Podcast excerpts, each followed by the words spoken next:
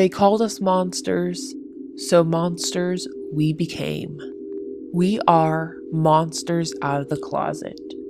I'm Nicole. I'm Tara. And I'm Shreya.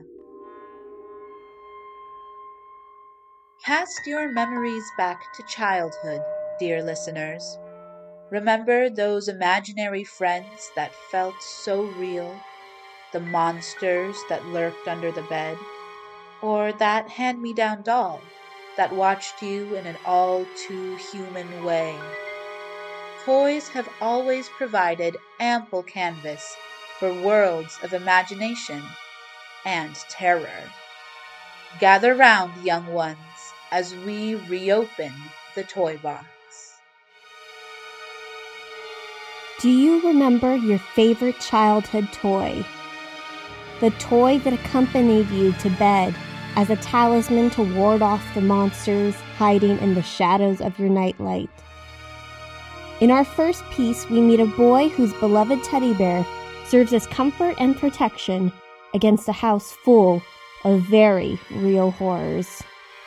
Laffy was written by Matthew L. Reyes and features Jack Strudwick as Elliot, Cole Burkhart as the other little boy, Eric Little as Daddy, Kim Evans as Mama, and VXN as the policeman. Please be advised that this piece contains non-graphic depictions of pedophilia.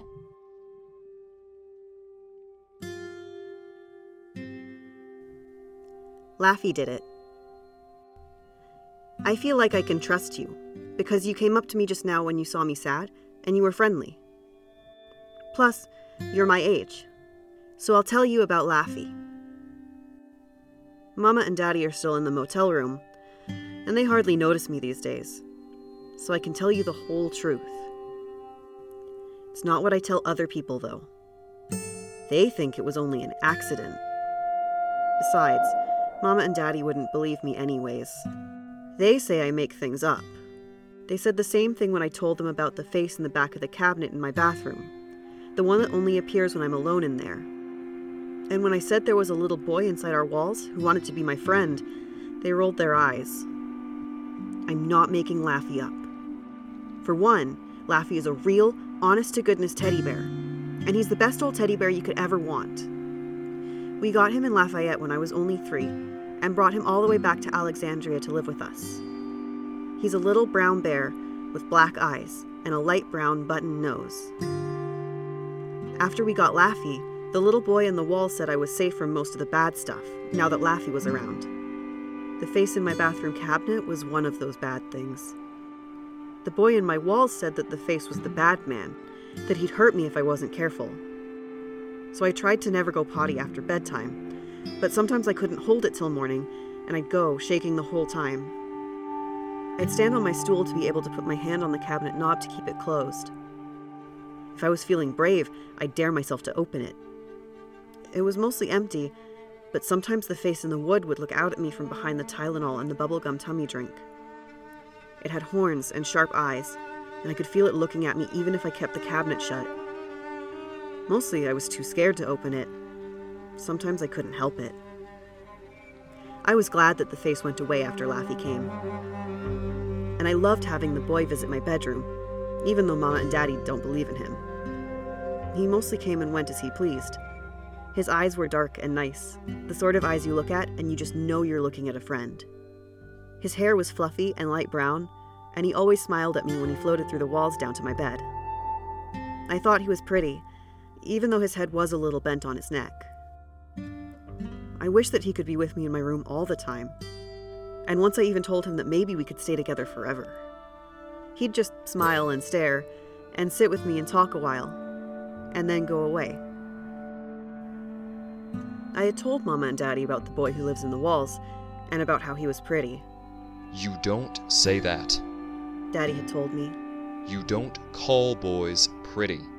Girls are pretty, Elliot, and the boy doesn't exist. Stop making things up. During that talk, Mama had only sipped her coffee, which is a drink that smells gross and stings my nose, but she says it helps her stay awake. I sipped it once when they weren't looking, and I spat it back in the cup because it tasted like tires. What Daddy said didn't matter, because Laffy protected me. The little boy in the walls was my friend, and they were both my secret, since nobody believed me. Though sometimes the boy would tell me that he thought about moving on. I told him that he had to stay because we were friends. He would always smile and say, "Well, I might stay a spell longer. I can't protect you like Laffy, but I can be your friend if you still want me." I did.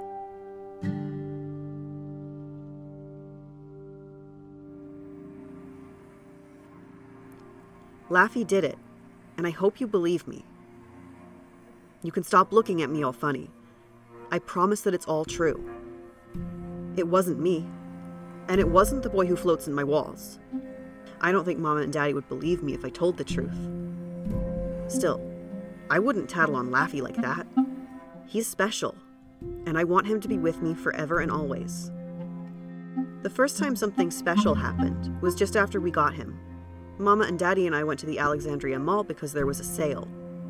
That's a thing when a store sells things for not as much money, and the grown-ups go and end up spending a ton of money on the sale, and then you get yelled at because you asked for a toy but it wasn't on sale. Toys never are. After the mall, we came home to find Laffy sitting in the middle of the living room floor. At first we didn't notice him because his fur is brown and the carpet is brown. Mama almost stepped on him though, and she fussed at me. "How many times have we told you not to leave your toys out?" "But I didn't." "You didn't?" "Nope." "Don't talk to your mother that way." "No, ma'am."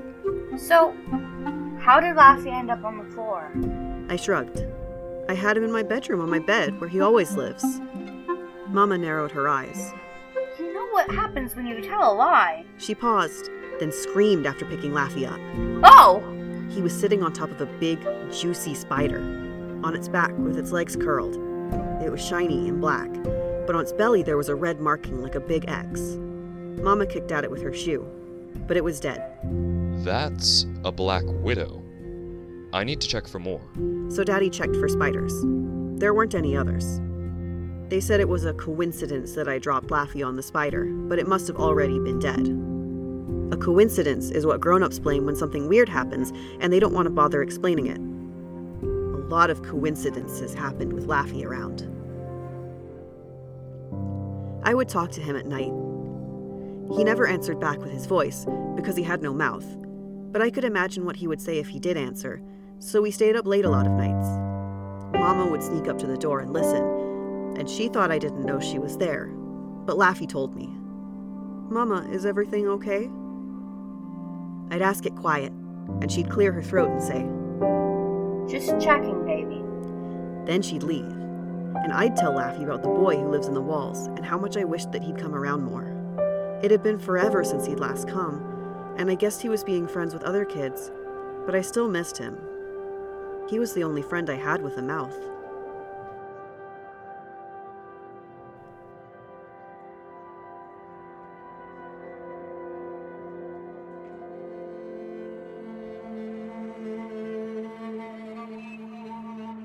Mr. Brad was a man from church, and Daddy's friend. He lived alone, and Daddy always said that after his first wife left him, Mr. Brad hadn't been the same. He did things around the neighborhood for folks, like cutting their grass and skinning their swimming pools, though I don't know what that means. Daddy and Mama trusted him, so sometimes he would babysit me. Those nights would make me feel tumbly and sick inside my belly. He'd act super fun and happy, but sometimes he would look at me weird. It was sort of like when we had a cat named Scruff, who died before we got Laffy. Sometimes he'd meow at his food bowl, even when he'd eaten, and he'd look all wide-eyed and hungry. Mr. Brad had that look sometimes. The worst thing was that, when Mr. Brad started watching me, the face in the bathroom cabinet came back, and another appeared on the sliding wood door between the kitchen and the back hall. It was long, with narrow eyes. I told Mama and Daddy about the faces coming back. They ignored me. Mr. Brad had done such a good job of babysitting me that Mama and Daddy used him instead of Barbara. I didn't like that. Barbara was strict and made me go to bed at my normal bedtime, but she also read me stories and once let me paint my little fingernail with her nail polish, and I always felt warm and happy around her. The faces didn't come when she was around. After the first few times he watched me, Mr. Brad started to sit on my bed. I tried to go to sleep, and he'd sit there and watch me. Sometimes he would touch my knee and ask if I was still awake. I'd say yes, and that's when Laffy started to tell me that I really needed to watch out for Mr. Brad. Every time Mr. Brad visited my room, he would stay with me longer, and I didn't like it, but he said he just wanted to make sure I slept good. I wanted to tell Mama and Daddy about that too, but they never believed me about anything. What was the point? One night, when I was just nodding off, Mr. Brad yelled so loud the whole house shook. Ah! I jumped up. What is it? He held a hand up, and there was blood on his finger.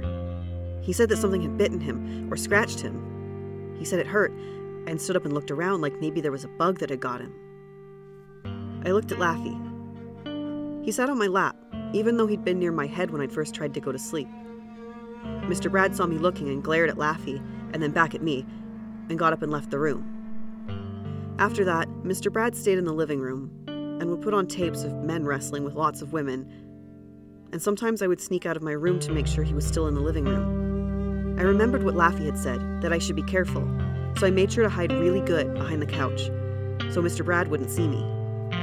I waited and watched. I didn't know what I was waiting for, but Laffy told me to wait. He's the bestest teddy bear you'd ever want. He always looks out for me. I'll always do what he tells me because he knows best.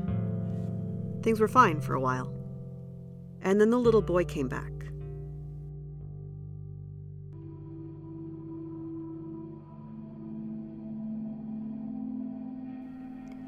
Laffy did it to protect me. I know he did. That's why I'm not going to say anything to anyone but you, because I trust you. And I have to tell someone, because I just gotta have someone else know what sort of teddy bear Laffy really is. Just after Halloween, Mr. Brad babysat me again. We did a lot of fun things, and I forgot about Laffy almost. In the kitchen, we carved pumpkins into jack-o'-lanterns, and Mr. Brad made funny faces to match the pumpkin faces, and I laughed. Then we watched the movie with the witches, and it was funny. And I laughed at all the right parts, and Mr. Brad laughed even though he was looking at me for most of the time. I begged to stay up a little bit more, just a little bit more, and he said okay, and I stayed up reading one of my books in bed. When I was reading, the door to my bedroom opened. I looked up. Nobody there. Hello? I heard something crawling on the carpet. A monster. Made a low growling noise and whispered my name. I crouched against the wall my bed was pushed against. It was hard to breathe. The thing whispered my name slow and drawn out. I gulped, grabbed my pillow and squeezed it tight, pushed myself to the headboard. I almost messed my pajamas. It scuttled closer, and something at the edge of my bed pulled at the sheets. The monster whispered again and made this low growling noise, and I prayed and tried not to shake. I looked for Laffy. He was gone. It called my name again and said that it was coming to get me. Mr. Brad burst up from the edge of the bed, his face stretched and scary, and his eyes red. He screamed at me. I shrieked, and he plunged his hands onto my belly and started tickling me until I laughed. He yelled in a voice he meant to be funny that he was going to get me, and called himself the Tickle Monster. Something about that made me feel wrong. No! Stop! He wouldn't stop, and I felt wrong. My stomach twisted and I was scared. Just as I was about to ask him to really stop, he yelped. Ah! He stood up and looked to the floor. I saw 3 scratch marks on his arm. Mr. Brad leaned over and picked up Laffy. He scowled, and this time it was serious. He didn't like Laffy, and Laffy definitely didn't like him. Mr. Brad spat out that I was too old for teddy bears, and that a boy my age should have real friends, not stuffed animals. I sat up. I'm not too old. He's special. He is my real friend. Mr. Brad's face darkened. He told me then that he could rip Laffy's head right off, and that would teach me, and I'd have to go out and get real friends, wouldn't I? He asked it like he already knew the answer. No, don't do it! His eyes were different now, narrow and mean. He pulled at Laffy's head, and I could hear the thread stretching. A tiny bit of stuffing came out of Laffy's neck. "Stop!" He pulled Laffy's head right off, and his stuffing spilled over. I cried, and my face was hot and wet, but mostly I was angry. I looked up at him and I wanted to hit him, but Mr. Brad was big. Really big compared to me. He leaned in. His breath was sour, and I wrinkled my nose as he got up real close. He told me that boys don't cry. He told me that I'd never be a man if I cried. And then he said something stranger. He said that he could make me grow up. I didn't know what he meant, but it made the bad feeling in the pit of my stomach return. I felt cold. Mr. Brad stood, and I still cried. He held Laffy's head in one hand and his little body in another. A sob escaped me. Mr. Brad told me that he'd be back after getting rid of Laffy, and he slammed the door behind him. How had things gone from funny to awful? Laffy was gone. I tried holding in my tears, and then the laughing started. My bathroom is right next to my room, and the cackling coming from the bathroom definitely wasn't Mr. Brad. Something else was happy that Laffy was gone. I cried into my pillow so hard that I felt sick, and then I felt a hand on my shoulder. His hand. I looked up. The pale face emerged from the wall, and the black, hollow eyes and thin lips smiled down at me. And then he was out of the wall, and his face filled out. Those eyes that always made me feel better suddenly appeared right in front of me, face to face. The boy who lived in my wall sat right next to me. I finally felt safe again. His clothes were super old. He kept his hand on my shoulder, and though it was icy cold, it made me feel warm. "You're back." My tears stopped. "Sorry I was away. Sometimes it's hard to come, but you needed me. I wish you could be with me forever and ever." He smiled. "You'll get older, and one day you'll find another boy who's just your age, and you can be friends, and then you'll be happy. I've made sure of it. Laffy made sure of it, too." "What do you mean?" Mr. Brad screamed from the living room. A pause. Then he screamed again, this one sounding wet and gurgly. Another noise, like a zipper being pulled apart. And then more shrieking. "Elliot, you won't always have me. I think you'll move away soon. But Laffy will be there for you, to protect you, and you'll have real friends." Mr. Brad's screaming went higher. It was a wet, gurgling shriek. He started crying and saying, "Please, please, please," over and over again. But I didn't understand anything else he said. "But I want you to be with me." It doesn't work that way, but that's okay. Laffy will always be with you." "Always?" "Yes." "Why don't you live in Laffy?" He raised an eyebrow. Me? In a stuffed bear? I like to have room to move around, thanks." His smirk melted into a soft smile. "I've had a lot of friends in this house, but none like you. Maybe I stayed here after Daddy pushed. Well, that doesn't matter. I think I couldn't move on before because I was waiting for someone like you." "Like me?" A low, wheezing sound from the living room sounded only barely like Mr. Brad. The boy tucked the blankets under my chin. "Don't let your daddy tell you that boys can't be pretty, because they can be. I thought the same thing a long time ago, and my daddy told me the same thing a long time ago. But you can be everything when you're older. Knowing that makes me feel like I can move on." Mr. Brad wasn't screaming anymore. "I don't like this." I used my upset voice, which usually made people listen. "You and Laffy are my only friends. Why can't we stay together?" The boy took his hand off my shoulder and put the covers over me. "Friends sometimes move on, but as long as you remember me, as long as I'm in your heart, we'll always be friends." He was tucking me in.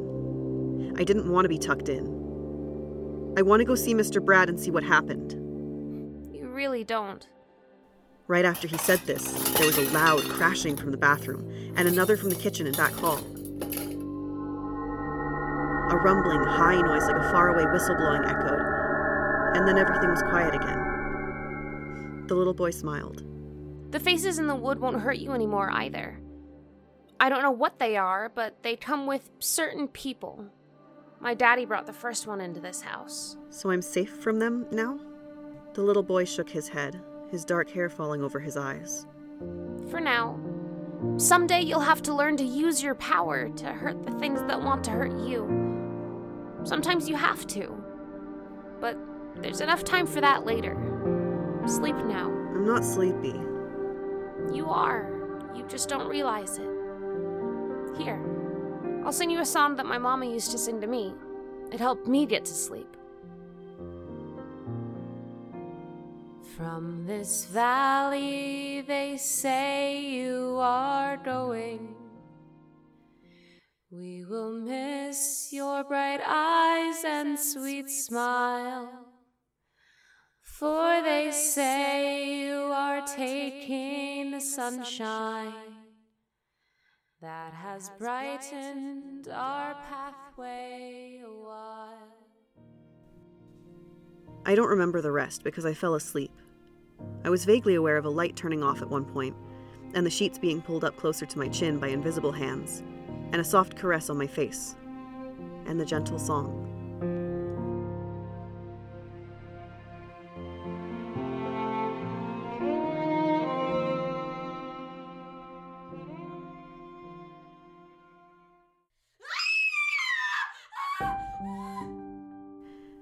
Mama's screaming woke me.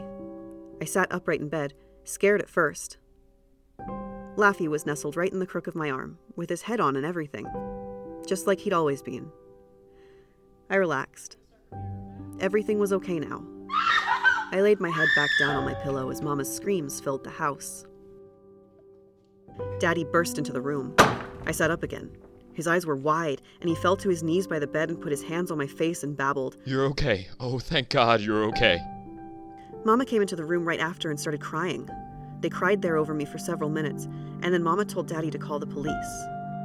"What happened, Mama?" "Don't you worry about it, baby." Daddy didn't seem to want to leave us to talk to the police, but he did. I could hear Mama talking to herself about something. "All over the ceiling. Dear Jesus. And the sink." A little while later, the police came to talk to me. They wouldn't let me go into the living room. Mama and Daddy said that we were going to spend the night in a hotel, but that I had to go through the bedroom window and couldn't go through the living room. The police lady asked me questions about what happened that night. A policeman came into the bedroom at one point with a wallet covered in lumpy red stuff and took a few pictures out and showed Mama and Daddy. And Mama nearly fainted, and Daddy's face turned pale. "We found these in his wallet. Did you know he had these?" "Dear Lord, no. When? How did he?" "Through keyholes and windows, probably. That's how these types operate." "Jesus. Are there any of Elliot?" "Not that we know of. Let's go talk in the living room, sir." Daddy nodded. The police lady kept asking me questions, and I told her everything except for the thing that I told you. Laffy did it.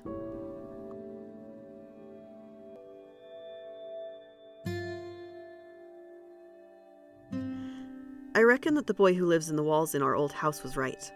Someday I'll have to learn to use the power he talked about. Mr. Brad was not a nice man, and there are other grown-ups out there who were not very nice. For now, though, Laffy is with me, and that's enough. They still won't tell me exactly what Laffy did, but I know he did it because he's the bestest and smartest teddy bear. We've been at this motel a week, and I didn't bring along anything, except for a few books, and Laffy, of course. Daddy says we aren't going back to that house. Mama and Daddy are still arguing in the motel room. I've been sitting outside on the warm concrete sidewalk with Laffy in my arms, waiting for them to finish fighting. I don't know what Laffy did, but I know he did it for me.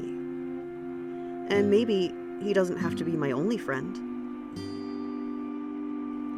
I'm glad that you believe me, because I like you, and Laffy likes you very much. Do you want to be friends? Now that the boy who lives in the walls is gone, I need a new one. As long as you don't try to hurt me, I don't think he will. Laffy and I really hope you don't ever try to.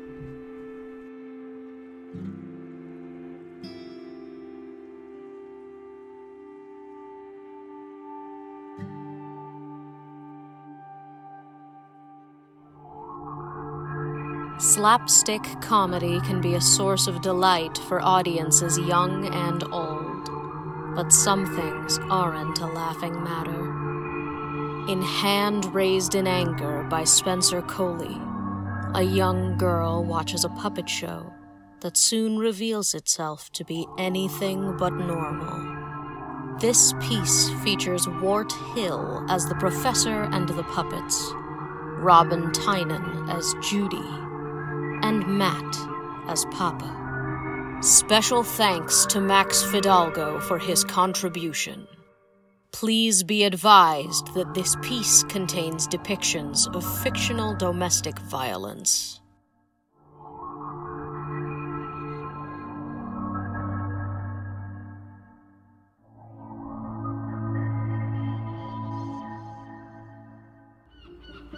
Judy's father took her for a holiday at the seaside, with meat pies and pasties and bulky bathing suits. Her father missed his favourite radio serial and happy hour at the pub for this, as he reminded her every half hour, so she was going to bloody well have fun. Judy did enjoy herself when people weren't trying to touch her hair or asking why she called this white man Papa, and where she was really from. Her father kept in the shade with a sandwich and his flask. Judy could hear pipes and drums, far off but clear above the screaming seagulls and laughing couples. It was a tune you'd hear from the towers of an ivy-coloured castle, or playing round the bonfire in a deep, dark forest. She dropped a little pink shell back into the water and waded onto the shore. Her father brushed the crumbs from his legs and followed her. The booth waited beyond the crest of the next big dune. It had red and white stripes, like a barber pole or a candy cane, but they were wavy and the edges kept flapping in the wind. Some kind of cart was hitched up to the stand, and it looked like it would fall apart if you looked at it cross-eyed. Her father sat her right down in the front row, as it were, before anyone else could come and get in the way. The painted wood frame at the front of the booth was wider than she was tall back then. The salt-bitten oak had curls and whirls and deep shadowed grooves. The faded blue sky curled around the edges of nearly black-green and fire-truck red, and a sort of purple-pink colour she didn't have a name for. There were suns and moons carved in there, some of them sticking out and some painted on. She could almost make out the figures in the dark gap between the curtains. A sour note broke the spell all of a sudden. The panpipes started up again, and the drum went on beating, but they were interrupted this time by a loud smack. The whole booth shuddered. Little Judy turned to her papa, but he'd been watching a big wave.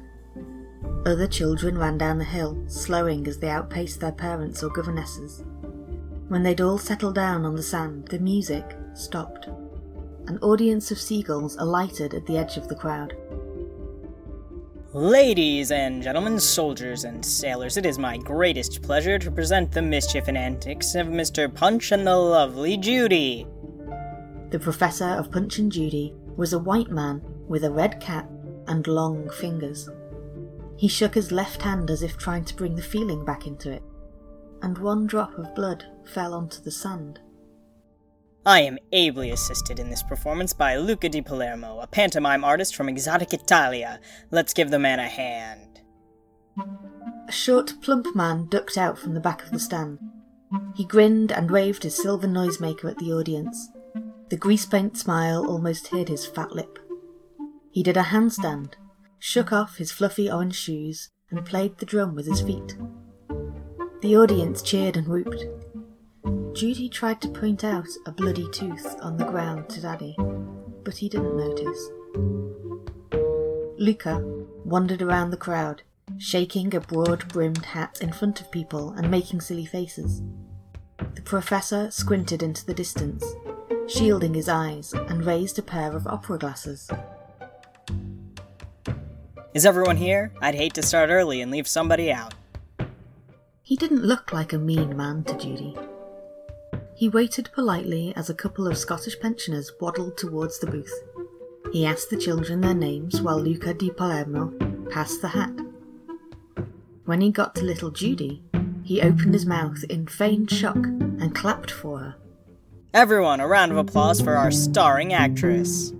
That got a laugh, and some claps. Little Judy stood up and bowed. Then she turned to her father to tell him about the tooth, but he hushed her. When she looked down, it was obscured by scuffling birds. She put a penny in his hat. He gave her a short pipe riff of salute, and then crab-walked over to his bundle of instruments. A wailing kazoo announced the start of the show. Hello, boys and girls, Punch squeaked. The puppet shot up like a viper. His eyes were not painted on or made of glass. They were banded gold-green gems that glowed in the sunlight. His nose stuck out like a crab claw, and his crescent moon face was so long and curved that his chin almost bumped against the bell on his curly cap. The other children, and one of the pensioners, waved to the puppet. Little Judy scooched back against her father. Oi, Punch, you lazy old vandal. What have I been doing, slaving over an hot stove all day and minding the baby while you go to work in that nice cool sewer? Judy burst on stage, courtesy of the professor's right arm. She was a red-cheeked woman with dirty blue apron and big fat hips. The grown-ups laughed, and some of the kids did too. I'm just saying hello to all these nice people, sweet dear, in the light of my life. The puppet leaned forward, and one gem flashed bright while the other sunk into deep green shadow. Punch, you daft old buzzard! What people are you talking and hawking about? Mrs. Judy squealed in a painful falsetto. She leaned over the stage and raised her hand to her painted brown eyes, scanning the crowd without seeing. I don't see any! Crack! The stick hit Judy across the head hard enough to shed chips of paint. Chan the Hat Man added in a belated whistle and drumbeat. One little boy at the back screamed, but the audience laughed after a few seconds. Little Judy didn't laugh along with her father. Punch lifted up his stick and cracked Mrs. Judy another hard one across the noggin. This time the Hat Man caught his cue and rang out a series of long whistles as Punch smacked the swaying puppet. Mrs. Judy almost fell off the professor's hand. Little Judy squeezed her father's big firm hand and reminded herself it was just a puppet show. That's the way to do it, Punch boomed. His voice was deep and rich, almost musical, and not the usual ear-rasping shriek. The audience clapped. The professor's arm snaked out of Mrs. Judy. The bottle man played a drum roll as Punch shoved his wife off the lip of the stage, and a low note when her body hit the ground inside. The puppet was facing away from little Judy, but she thought it was watching her. Punch danced over to the stage stove and started messing around with pots and pans. A loud whining came from just off stage. What's the matter with Junior now? Punch cackled. Misses his milk bag, so do I. Some of the grown-ups laughed. Judy leaned up and whispered to her father, I want to go now. Sit down. The show's only just starting. Her father chuckled.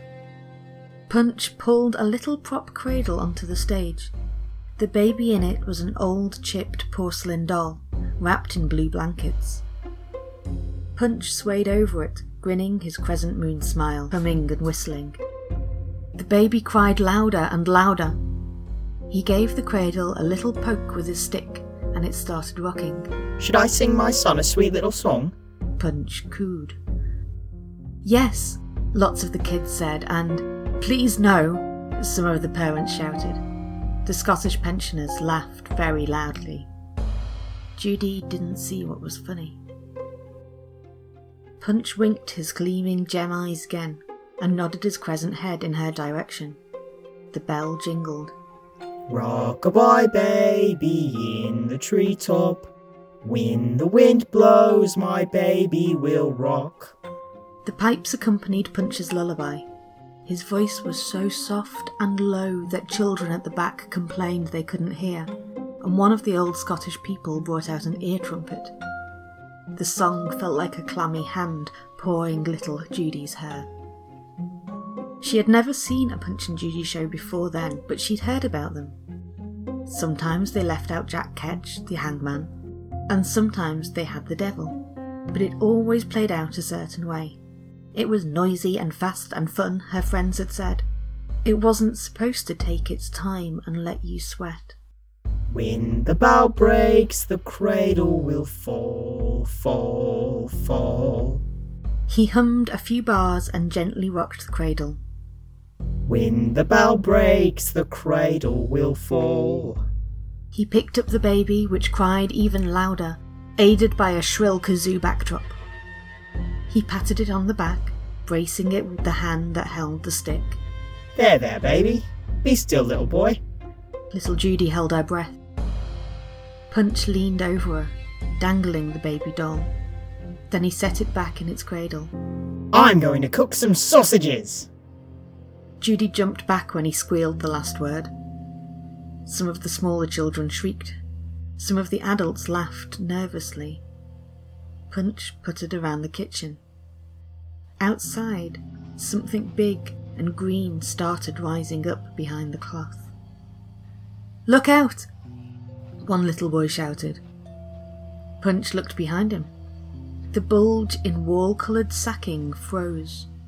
He shrugged and returned to his cooking. It jerked along the cloth. 3 loud drum beats sounded.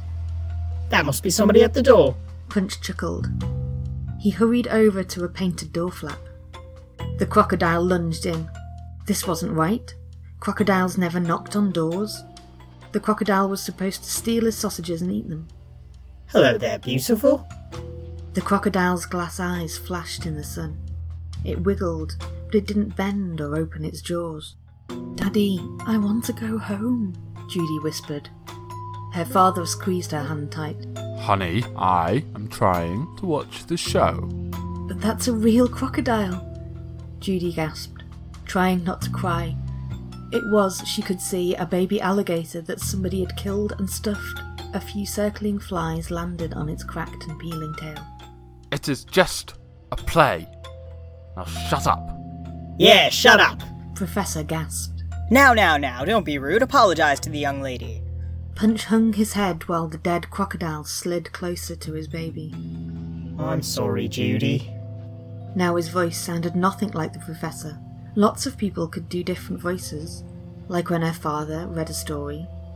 There was nothing strange about it. The crocodile poked its nose against the cradle. Stop right there! Punch snarled. He leaned over the crocodile and then smacked the baby. The porcelain head shattered. Then he thrust his stick into the crocodile's mouth and smacked it against the wall 7 times. That's the way to do it! There was a lot more crying in the crowd, and a lot less laughing, at least from the children. Her father hooted and hollered. That's the way to do it, all right. See, honey, it's all fun. Enjoy it. Mr. Punch wrapped the sausages around the crocodile's neck, and it disappeared behind the cloth. The clown from next door came over, and he made a squeaky dog toy noise when Punch banged his head in. That wasn't so bad, aside from Punch's grin looking even wider when he turned back to face the audience. The clown's wife came over, asking where her husband was. Punch leaned up against her, telling her how beautiful she was, and kissed her hand. But where is my husband? She squeaked. I love him so.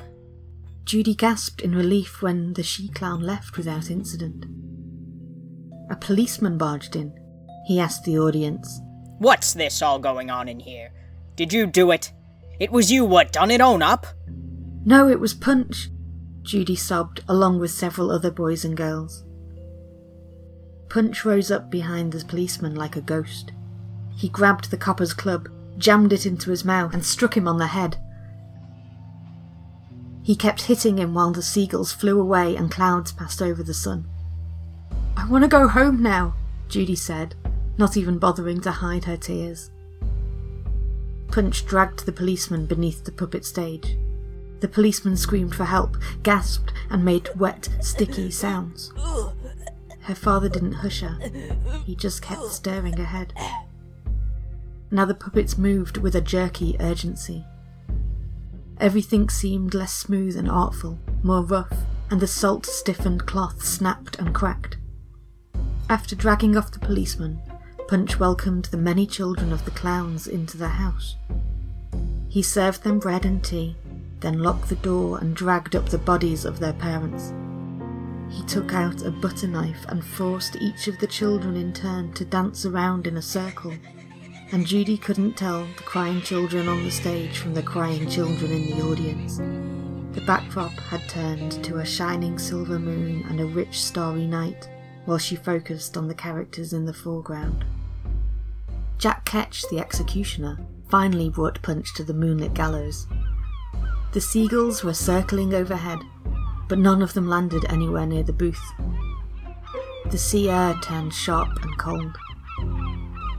"Don't let him trick you! Don't try out the noose!" Judy begged. For once, Jack Ketch didn't let Punch trick him into hanging himself. But Punch asked for a priest to perform the last rites.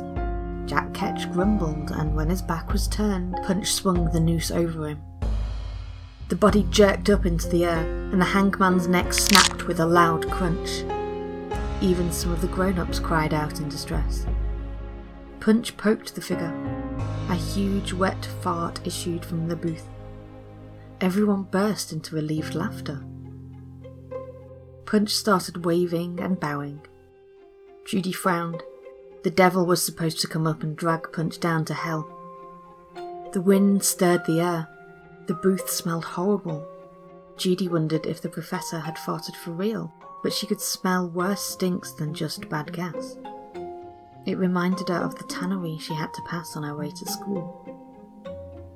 Punch cackled and bonked the sides of the stage. "That's the way to do it! That's the way to do it!" There was no question about it. His smile had grown much, much wider. His gemstone eyes gleamed blue. Judy was positive. The curtain started to sag closed. Judy saw the devil puppet lying discarded on the ground. It didn't look very satanic. It was an angel covered in sequins and glitter, with just a hint of flame-coloured foil on the wings and a skull painted onto its face. She ran forward before her dad could pull her back. Punch cocked his head. Judy yanked the devil puppet on her hand. Her dad snatched after her, and the other parents shouted. She kicked him in the shins to make him let go. She raised up the devil puppet and whacked Punch with it. Punch slumped back. The whole booth shuddered with the blow. Because of where she stood, when it almost tipped over, she saw something that no one else did through the loose flap. Her father dragged her away, and the other patrons threw soda bottles and shouted at her. She didn't care. She'd seen the professor of Punch and Judy. His lips were blue, his pants soiled, and his neck a mess of purple bruises.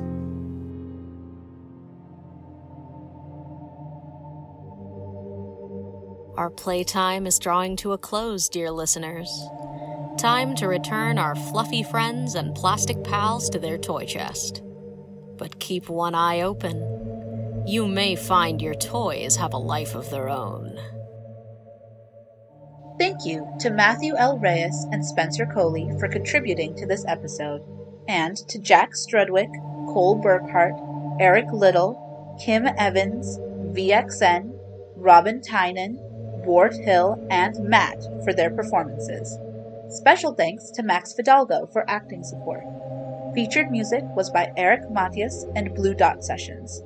To learn more about our pieces, artists, and readers, please visit our website, monstersoutofthecloset.com. As always, our most sincere thanks to our supporting producers, Lindsay Holt, Lourdes Caland, Sarah Lopez, Andy Hunter, and Matthew Morrison.